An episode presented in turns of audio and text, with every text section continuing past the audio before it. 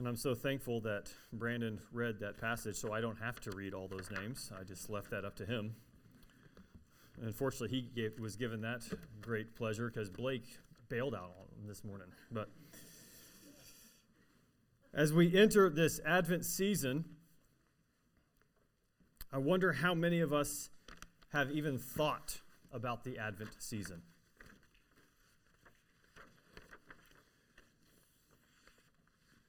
And I plan on asking you the same question this morning that I asked you a year ago. As I quoted then, I quote now the great visionary, Buddy the Elf.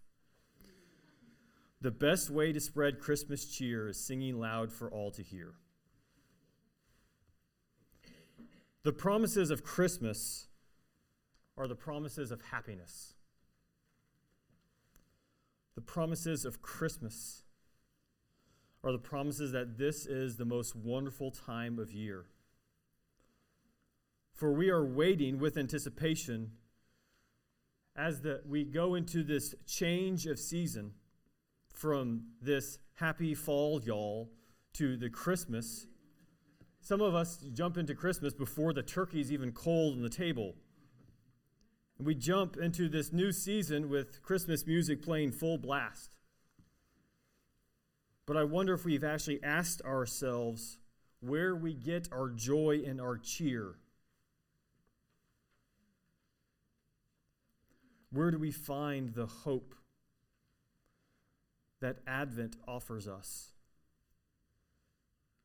Or do we so stuff ourselves with cheer and joy that we are merely masking our hurt and our pain?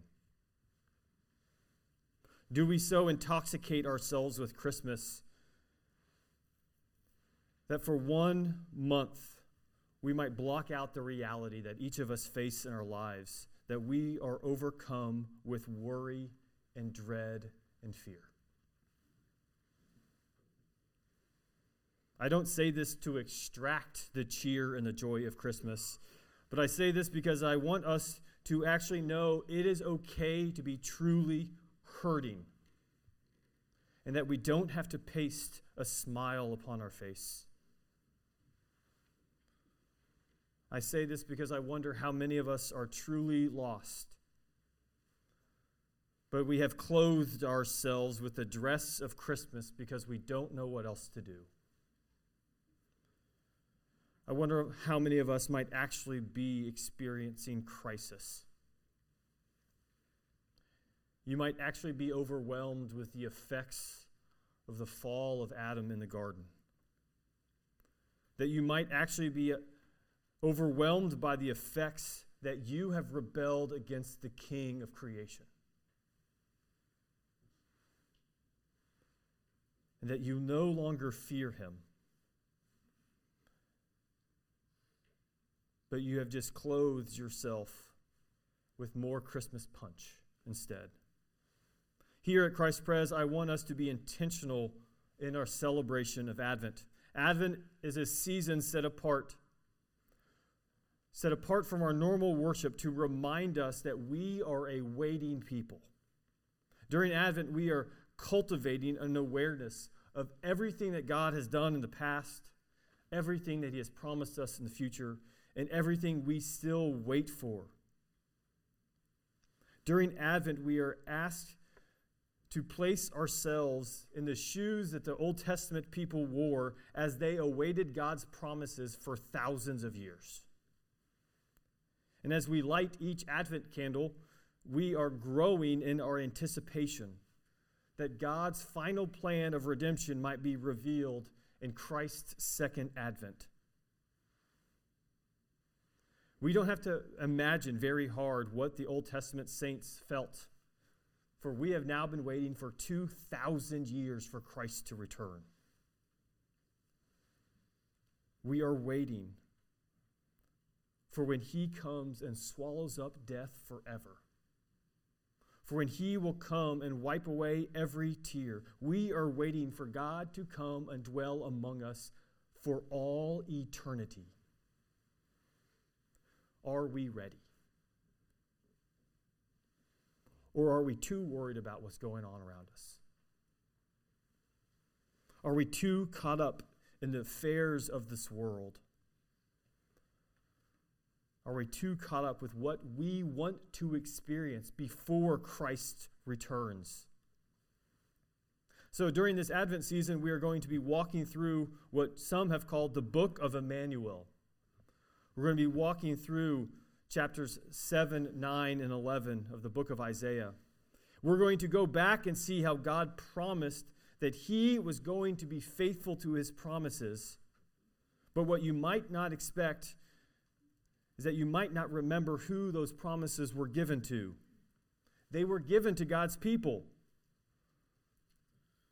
But in what life context did they receive these promises? For what you might not remember is that they too were caught up in the affairs of the world. They too were caught up with dealing with their own life's problems. And unfortunately, they decided they did not want to wait upon God's promises. They thought that they could save themselves from the circumstances they found themselves in. But what I want us to see this morning, specifically in Isaiah seven, is that when God gives his promises of hope, he actually gives these promises to people who are unfaithful. He gave these promises to Israel's king who was acting out of faithlessness. He wanted nothing to do with God or God's promises. He wanted nothing to do with being saved by divine grace. It was this king and it was that people that God offered his most gracious promises of Christ. That he would still come to his people in the most miraculous manifestation of grace that his people will ever know. This is the good news of the gospel. The gospel shines its light into the darkness of our sins. God comes to us when we wanted nothing to do with him. He saves us by sheer grace because of the magnitude of his love for his people. And what I want us to see this morning is that this prophecy and this message of Isaiah is the same for us as it was back in seven hundred B C. If we do not have faith in God, judgment is coming. But if we do have faith in God, his promises of hope are true. And so the question for us this morning, will we have faith in God's promises? For this is where we find these messages of judgment and hope. This is where we start in Isaiah seven. Ahaz, the king of Judah, is being overthrown by the northern kingdom of Israel and by the kingdom of Assyria. This great prophecy of this virgin who would come, or this, of this birth of a virgin who would come, who would be called Emmanuel, was given in a t- context of outright war. Judah is the southern kingdom when the Israel's kingdom split. The northern kingdom consisted of the ten tribes of the north and was called Israel. The southern kingdom was the was two kingdoms, which was called Judah. Here, the northern kingdom is called Ephraim. Ephraim, whose king was Pekah, is the northern kingdom, was aligning itself with Syria to bring destruction upon the southern kingdom, to take away the Davidic king and put their own puppet king in its place. And this is the message that Isaiah brings to Ahaz of Judah. We see it in verse four. Be careful, be quiet, do not fear. Isaiah, with his own child, which meant the remnant shall return, or the remnant shall remain, comes and gives this message to Ahaz. I see what's going on around you. Do not lose heart because of what's going on. do not lose heart, because it might seem as though they will overcome you. And this is what Isaiah proclaims.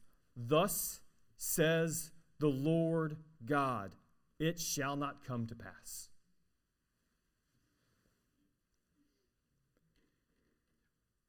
Yet, if you are not firm in the faith, you will not be firm at all. God's message to Ahaz is, are you prepared to trust in the promises of God? And unfortunately, we hear of Ahaz's legacy in Second Kings chapter sixteen. Ahaz was twenty years old when he began to reign, and he reigned sixteen years in Jerusalem. And he did not do what was right in the eyes of the Lord his God, as his father David had done.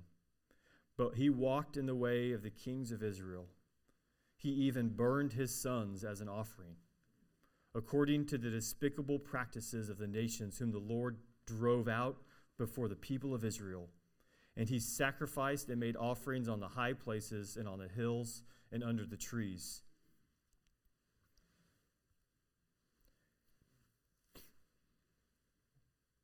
If you are not firm in your faith, you will not be firm at all.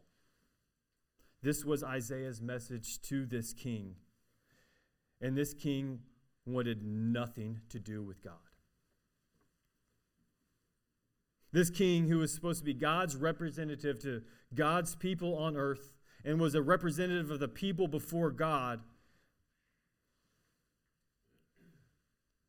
wanted nothing to do with God and his promises. We read in verses eight and nine who the head of Syria is. It was Damascus, its capital. And who was the head of the capital? It was Rezin, the king. Who was the head of Ephraim? Well, it was Samaria, the capital. And who was the head of Samaria? It was Remaliah, or Pekah, the king. And so Ahaz should be asking himself, who is the head of Judah? The answer should be Jerusalem. And who is the head of Jerusalem? And he better not answer himself. His answer should have been, it is Yahweh who dwells in the midst of the city. Yahweh was their true king. Yahweh was their only hope of defeating the battles against their foes. Yahweh was Ahaz's only hope for flourishing and survival.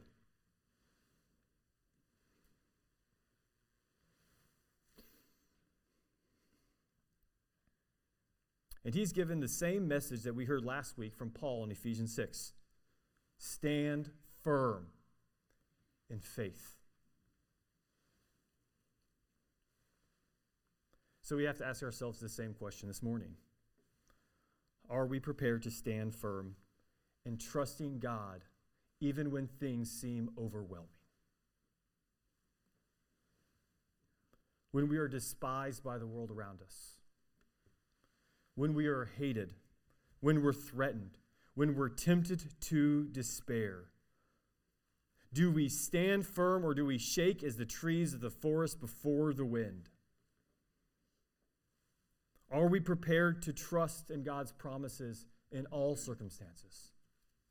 Are we prepared to have faith in God even when it seems as though he's not being faithful? Are we prepared to have faith in God himself? Because this is the reality of this story. These are all things Ahaz already possessed. Yahweh had already redeemed his people out of Egypt. Yahweh had already brought them into the promised land that flowed with milk and honey. Yahweh had already provided them with the Davidic king who he promised would reign forever. And yet what we find is Ahaz only trusted in himself. He only trusted in his own resourcefulness.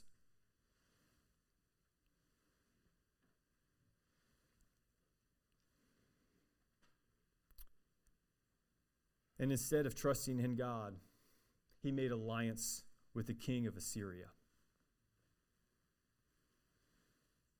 Isaiah is standing before the king. He's giving a message which whose only response should be a no-brainer. Right? Our King is the God of the universe. Where should I take my alliance? That's a no-brainer. But this is exactly what our sin does to us. It distorts our perspective on what's true. It distorts our perspective on the way of righteousness. It distorts our perspective on the way of life. Because this should be a no-brainer. But when we face our sin, we are fooled time and time again. We hide in fear of becoming overwhelmed, and we do not trust in the promises of God.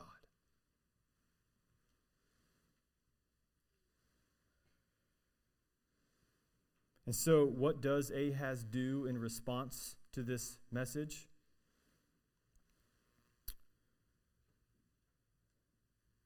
He forsakes the Lord.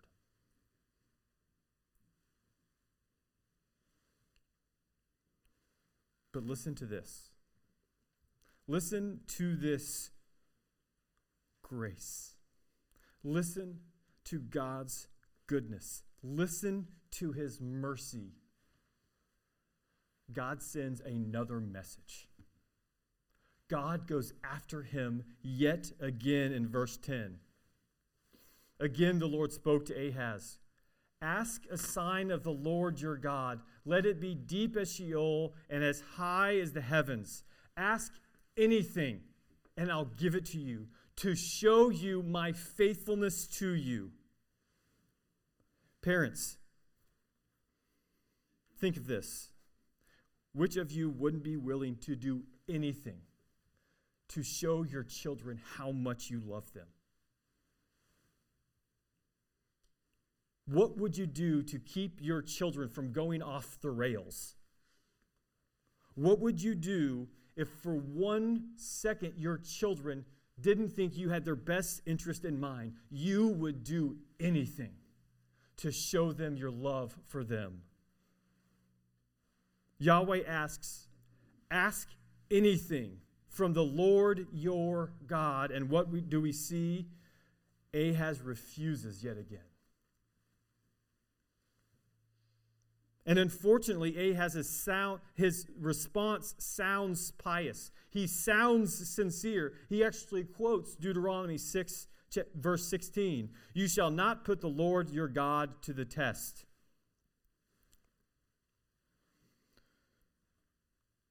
And hopefully this rings true in your ears.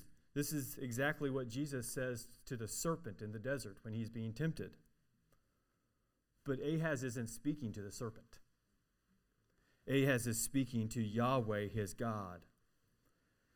And as Alec Moitier says, Ahaz is doing the devil's work by quoting Scripture for his own purposes and thereby, thereby displaying himself as a dogmatic unbeliever. God has graciously offered him a sign, a sign to persuade him of his great love for him, and yet because Ahaz's blindness by his sin refuses God's sign and promises. Ahaz wants no part of him. He believes he can handle everything on himself. He believes he can overcome his adversaries. He believes he doesn't need God's promises to flourish and have life. And yet again, I ask, doesn't that sound a lot like us?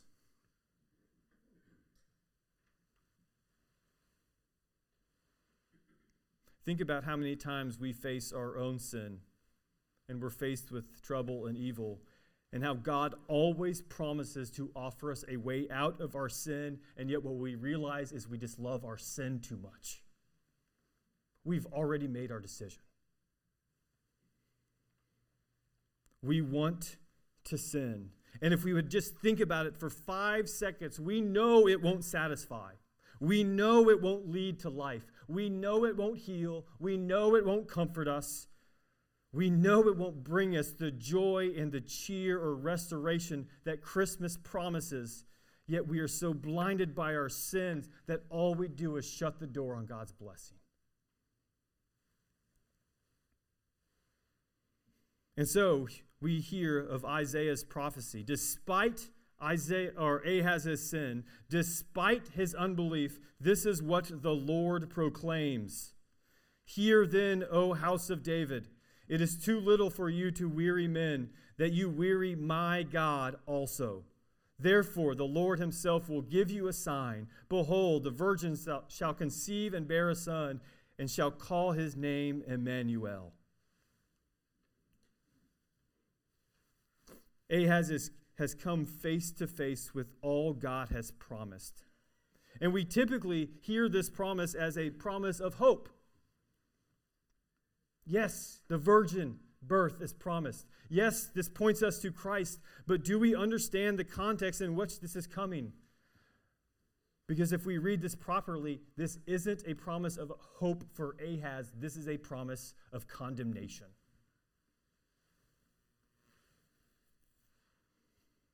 He had rejected God's sign, and God said, I'm going to give you a sign anyway.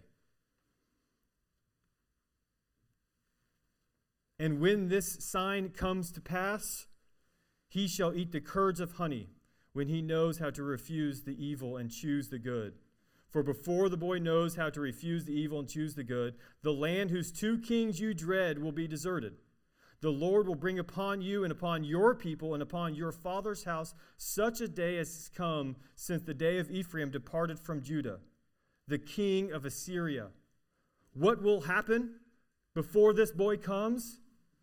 You will lose your kingdom and you will lose everything because of your faithlessness.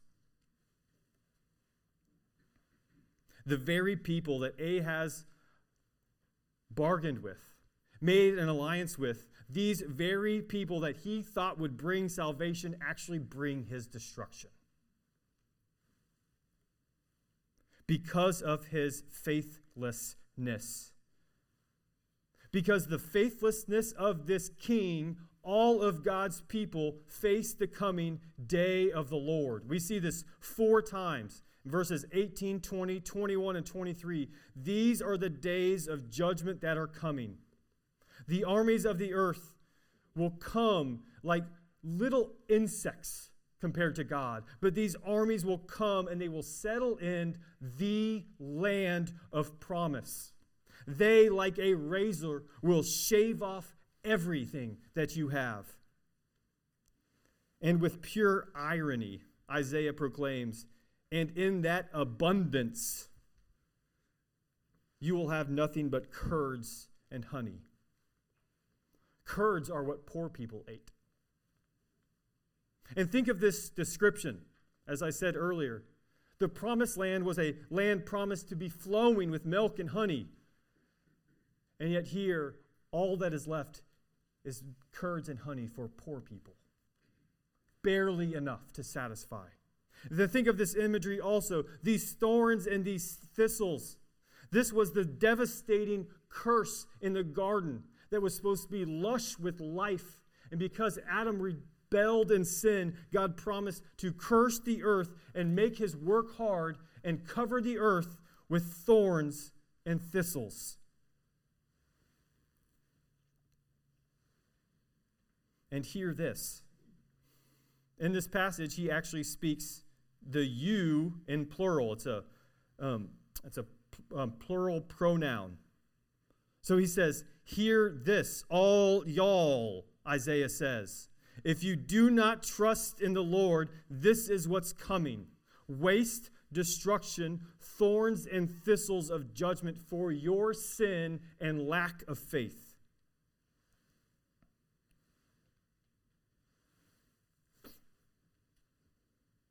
Ahaz's mind had already been made, and he refused God's sign.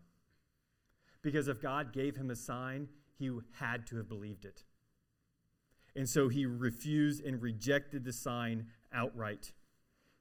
He trusted in horses and chariots rather than the name of the Lord his God.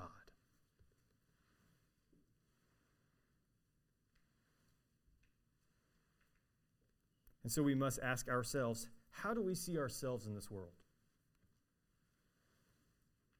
What do we do when we felt overrun? When we feel persecuted? Who do we believe can truly save us? And yet we might ask ourselves another question. How does this prophecy have any hope? The hope lies in, despite Ahaz's faithlessness, what God promises will still come to pass.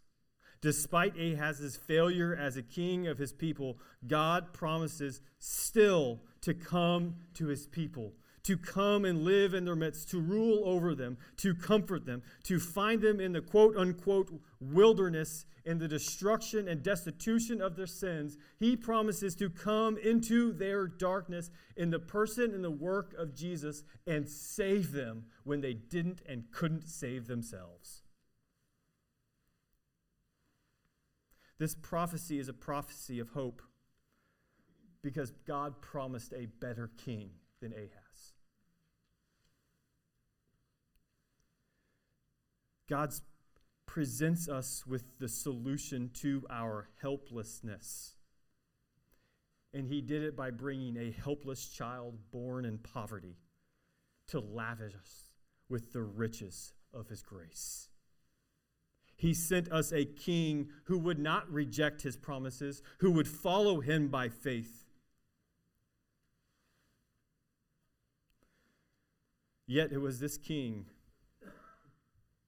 who followed him perfectly, who loved him unconditionally, who did everything that he was asked, who stood firm in the faith. Yet it was this king who suffered the judgment of God so that we wouldn't have to. That even in our faithlessness, God might look to us and call us his own, because our faithful King, Emmanuel, came to go to the cross for us.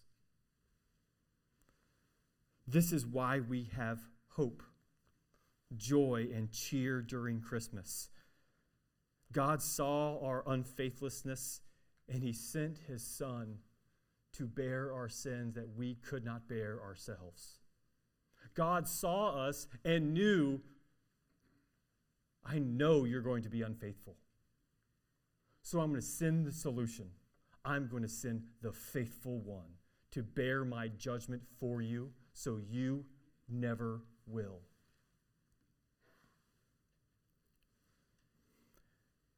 And the question for us this morning, are you ready to follow this king?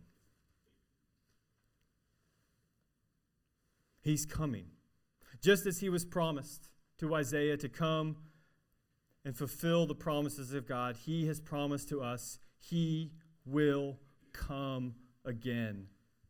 Do not lose sight of our hope and our joy.